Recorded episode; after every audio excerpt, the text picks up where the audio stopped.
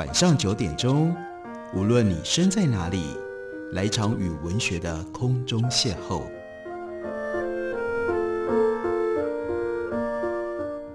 杨照谈书，邀您一同遨游文学世界，认识古今中外的经典之作。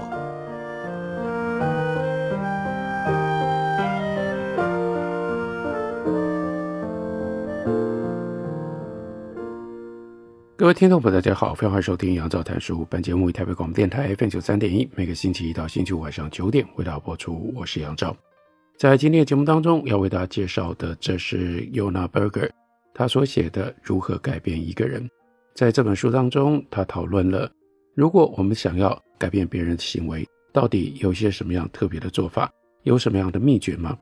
书里面对这个问题的方式，其实是去看待为什么人会抗拒变化。我们如果想要改变别人，也许至少应该先从知道自己为什么不愿意改变开始了解起吧。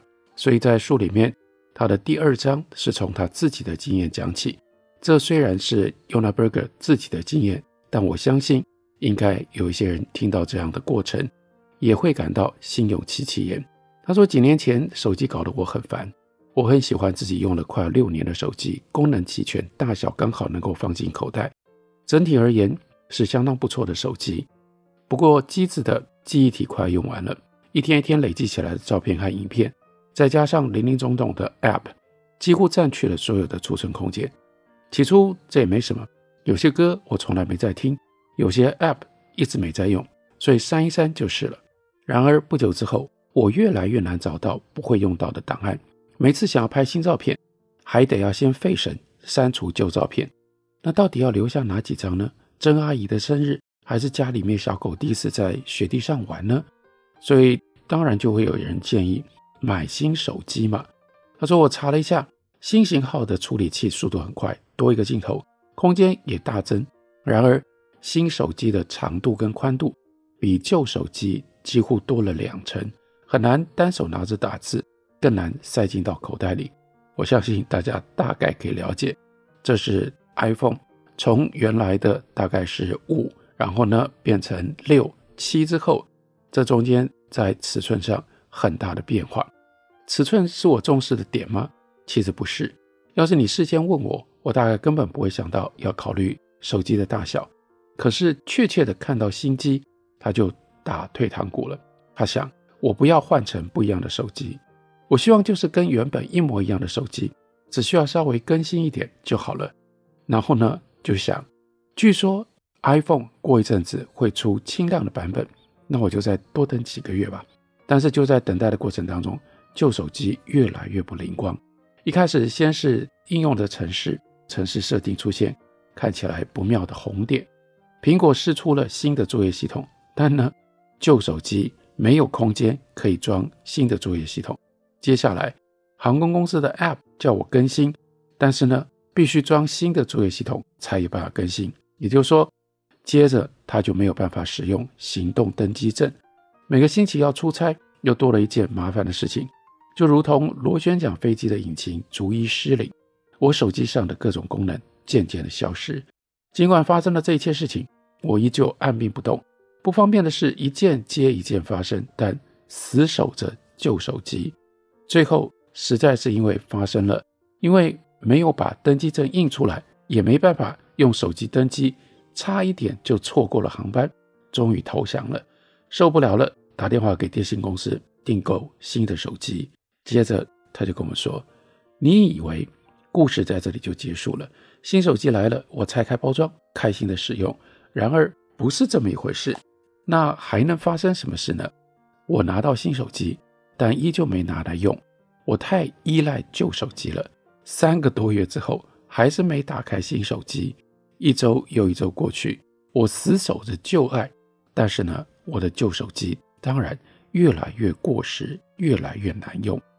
他说：“各位可能觉得这个故事很可笑，甚至很荒谬，但是呢，先不要笑，包括对自己稍微回想一下，稍微检验一下，你没遇过这种事吗？这种事情出现的频率？”比你知道或比你想象的要来的频繁，新东西通常更上一层楼，新手机的速度变快，记忆体加大，新的服务更全面，带来更理想的结果。新的管理策略更跟得上时代，效率更高。所以结论是，大家都应该换新的才对啊。但这是事实吗？人们并不是这样的。即使从技术层面来讲，新东西比较好，但人们还是抓着旧的不放，遵守相同的程序，维持相同的行动方案。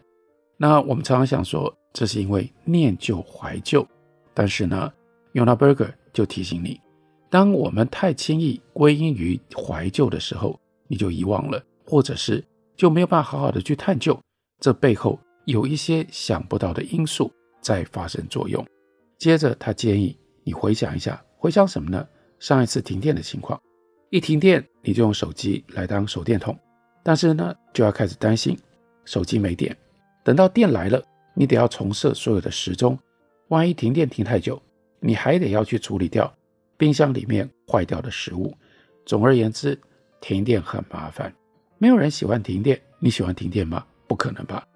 可是呢，美国的电力公司想要确切知道民众究竟不喜欢到什么样的程度，这家公司呢叫做 Pacific Gas and Electric Company（PG&E），它努力平衡供电的稳定度跟成本。虽然它可以投资更多的防跳电的措施，但是这样服务费、电费就会变贵。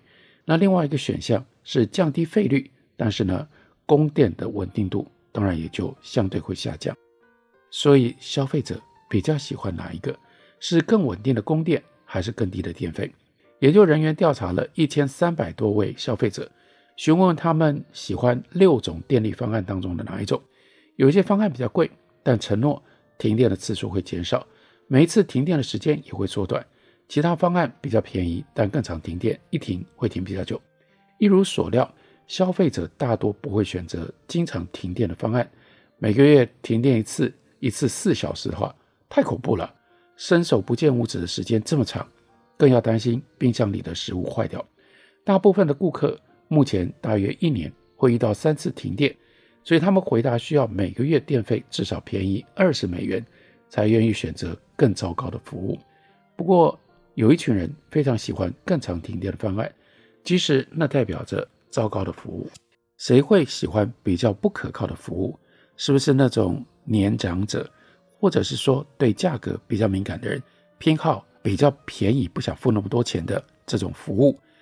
偏好比较便宜的，因为不想付钱，即使是靠不住。也没关系，不，唯一的差别是在于现况，也就是说，民众已经得到了服务。有一小群人原本就经常碰到停电，一年呢甚至可以有十五次，每一次四小时，于是他们就挑了类似于已知状况的方案，纵使那个选项在多数人的眼中很糟糕，这叫做 status quo bias，现况偏见偏差无处不在。人们通常吃平日吃的食物，购买向来购买的品牌，捐款给他持续在支持的理念。举个例子来说，病患要是刚动完心脏绕道手术，或者是扩张阻塞动脉的血管再成手术，医生通常会在术后一再的劝他们要改变饮食跟生活的方式，而且有的时候呢，好几位医护人员轮番上阵。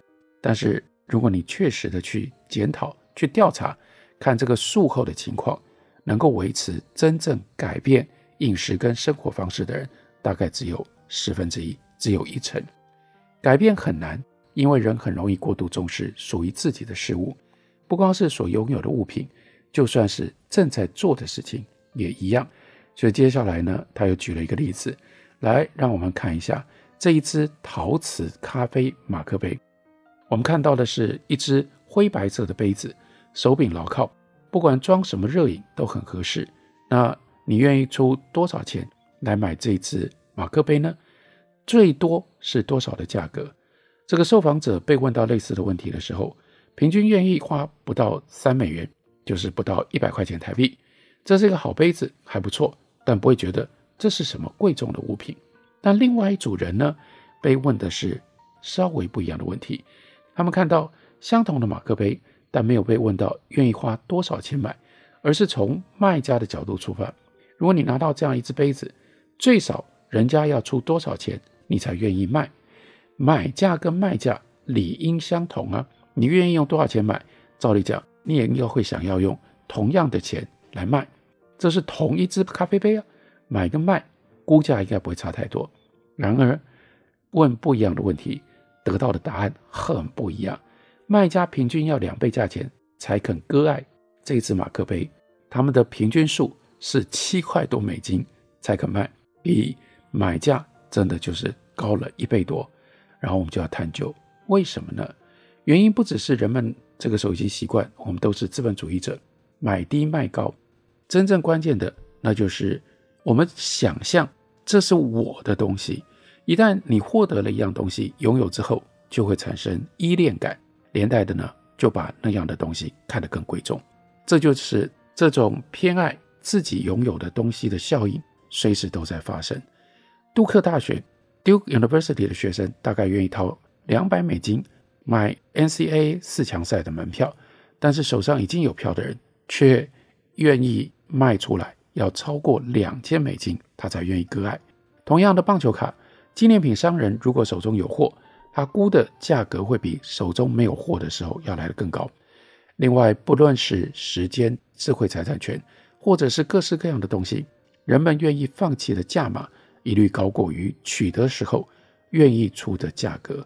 这种为已拥有的事物赋予更高价值的情形，有的时候甚至包括抽象的信念跟点子。当某样东西属于我们的时候，我们就会觉得更珍贵。事实上，人们做某一件事情或持有某一样东西的时间越长，那些事、那些东西在心里面的价值也就越高。屋主住在某一间房子的时间越长，他们眼中的房屋价值就会高过市场价格越多。人们对一样东西越有感情，就越舍不得放手。你有想过这个因素吗？你有曾经去衡量过？这个因素在什么样的状况底下，有多强的力量让你拒绝改变，或让你所了解看到某一些人拒绝改变？这就是这本书给我们的重要的提醒。休息一会儿，我们等会回来继续聊。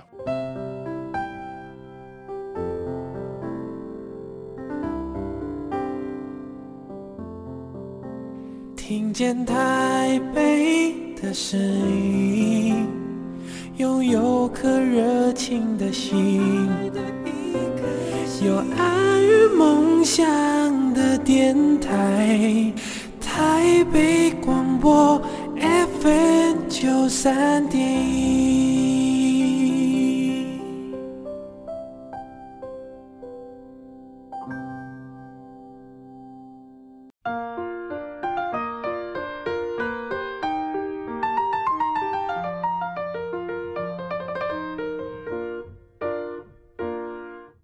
感谢您继续收听《杨照谈书》。本节目台北广播电台 FM 九三点一，每个星期一到星期五晚上九点为大家播出到九点半。今天为大家介绍的这本书是 Yona Berger 所写的《如何改变一个人》。这本书英文原来的书名叫做《The Catalyst》，也就是化学当中的催化剂。它的基本的概念，那就是我们应该要先去了解，到底有一些什么样的因素使得人不愿意改变。那如果一个人不愿意改变或改变得非常慢，我们接下来就要找到类似像催化剂能够发挥作用的一些因素，排除掉阻挡改变的因素障碍，同时呢，加快改变。那重点有一些什么样的因素阻碍人去改变呢？我们再来看在书里面 y o n a Berger 他所提的一个真实的案例。他说有一个不可能任务落在 Chuck Wolf 的头上，佛罗里达州州长把一项新的计划交给他。其实对于沃夫来说，带领计划是家常便饭。他担任佛罗里达州州长的左右手已经有将近十年的时间，扮演过各式各样的角色。他当过营运主任，当过外事长，当过财务监督执行董事。他也曾经负责拟定跟执行多项计划。在非常可怕的 Hurricane Andrew 袭击佛罗里达州的时候，为了在救济灾民的行动当中，他担任了重要的角色，而且协助迈阿密市能够度过财务的危机。然而，他现在碰到什么样的挑战？这个挑战呢，规模庞大多了。他要去负责组织一个团队，对抗产品销售数量超过一兆，全球消费者超过十亿人的产业。这个产业每年花将近百亿美元来行销业界排名前几名的公司的产品，每一家的利润都高过可口可乐、微软和麦当劳。你猜到了这个行业是什么吗？甚至这前几名几家公司的利润都是高于可口可乐、微软和麦当劳的总和。那沃夫的任务目标，也就是做到几十年来无数机构都没办法做到的事情，让青少年不要再抽烟。所以他面对的是 tobacco industry，是烟草香烟工业。在一九九零年代的晚期。抽烟是全美最大的公共健康危机，香烟是可预防的死亡和疾病当中最大的病因，夺走全球数千万人的性命。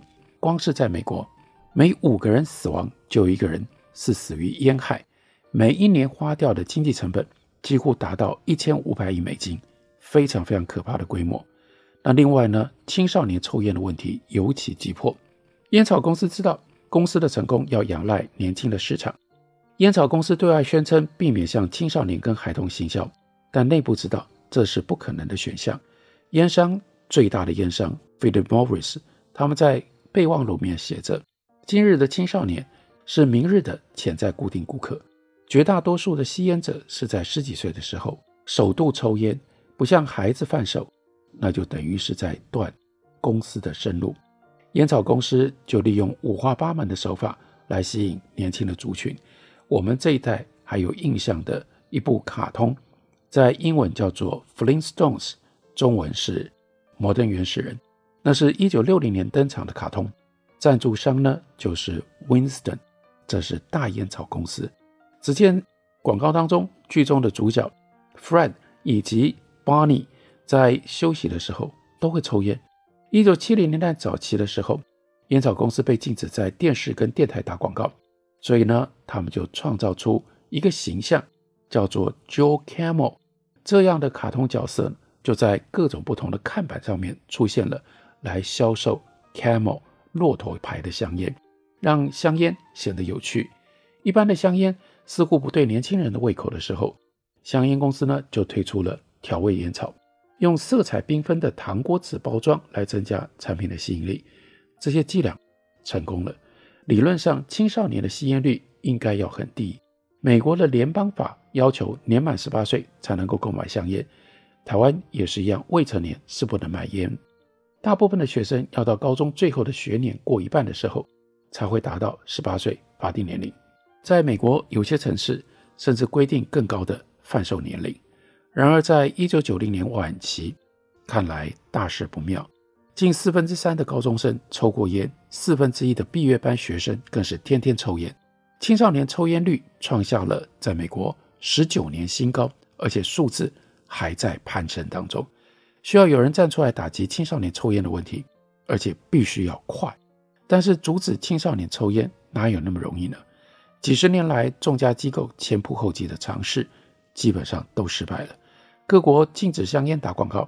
在香烟的包装上加上健康警语，还花几十亿美金来宣传，试图劝退年轻人。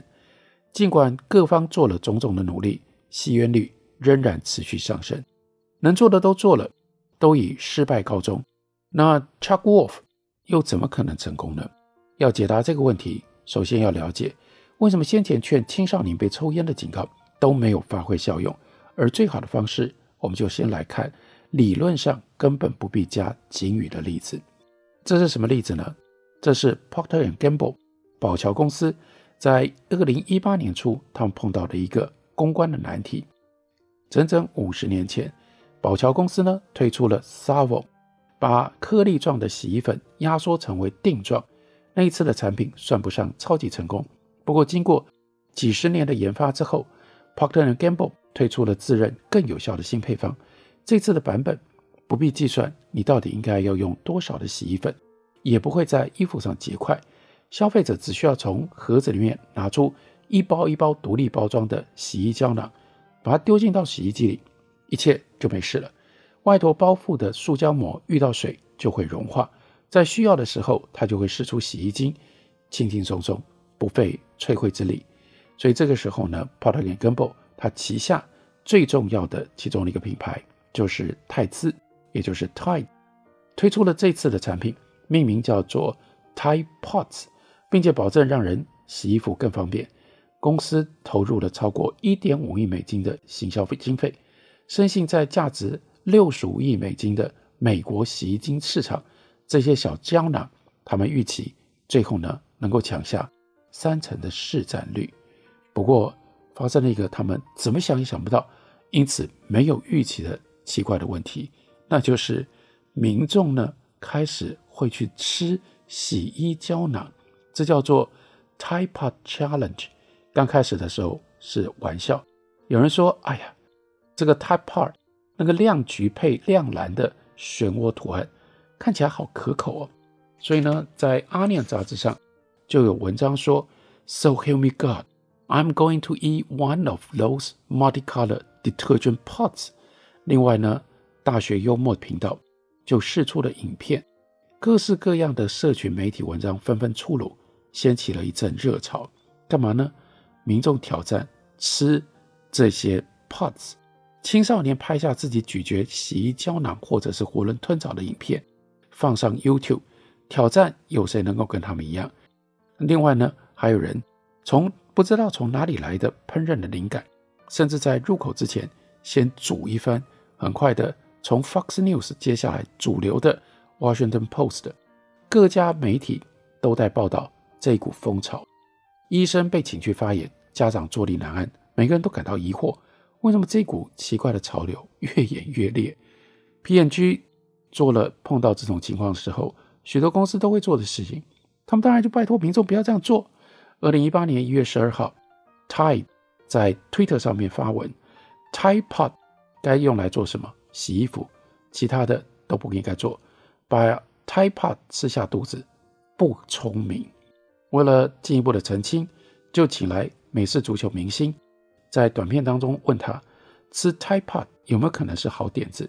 他呢对着摄影机晃晃他的指头，斩钉截铁地说：“No No No No No。”当然，荧幕上就有各种不同 “No” 的字幕特效满天飞。P N G 再问：“即使搞笑也不行吗？”他还是回答：“No No No No No。”再问：“除了洗衣服，你应该把 Tide Pod 拿去做别的事吗？”No。影片的结尾就有了警语：洗衣胶囊是高浓缩洗衣精，唯一的用途是洗衣服。仿佛这样还不够清楚，影片再度引用足球明星的话，加上文字警示：不能吃啊！另外，足球明星在影片上线两个小时之后，在自己的社群媒体跟进，他说：“我和 Tide 切梦，千万别忘了，Tide Pod 用途是洗衣服，其他的事通通都不行。”结果会发生什么样的效果呢？反而是让这件事一发不可收拾，在 Google 上面 Tide Pod 搜寻飙到史上新高。更糟的是，这个流量不是来自于关切的家长上网搜寻，想要了解为什么 Tide 会在 Twitter 上提醒这么明显的事，造访药物控制中心网站的人次也激增。二零一六年一整年，青少年吸入或者是吞吃。洗衣精总共只有三十九个例子泰宣布 Tide Pod 不能吃，几十天之内人数就增加到两倍，几个月内人数达到前两年相加的两倍，这不就是反效果吗？那这个例子感觉很不寻常，但实际上是相当常见的现象。请评审员忽视无法当成呈堂共振的证词，反而会让评审员更加重视那些证词。劝人别喝酒的标语，反而导致大学生狂饮；试图说服民众抽烟有害健康，反而让人在日后跃跃欲试。在上述的例子跟其他类似的情况底下，劝退反而会变成劝进；命令青少年不准跟某一个人来往，反而让那个人变得更有吸引力。叫人别做某一件事情，很容易，甚至一定会产生反效果。你一禁止。他们就更想要那样做，所以关键我们要了解的，作为重要的前提，你想要改变一个人，你先要了解人需要自由跟自主权。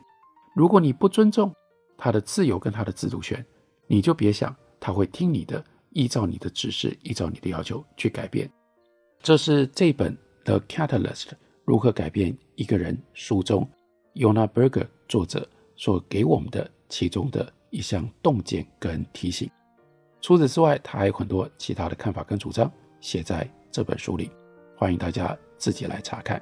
感谢您的收听，下个礼拜一同一时间我们再会。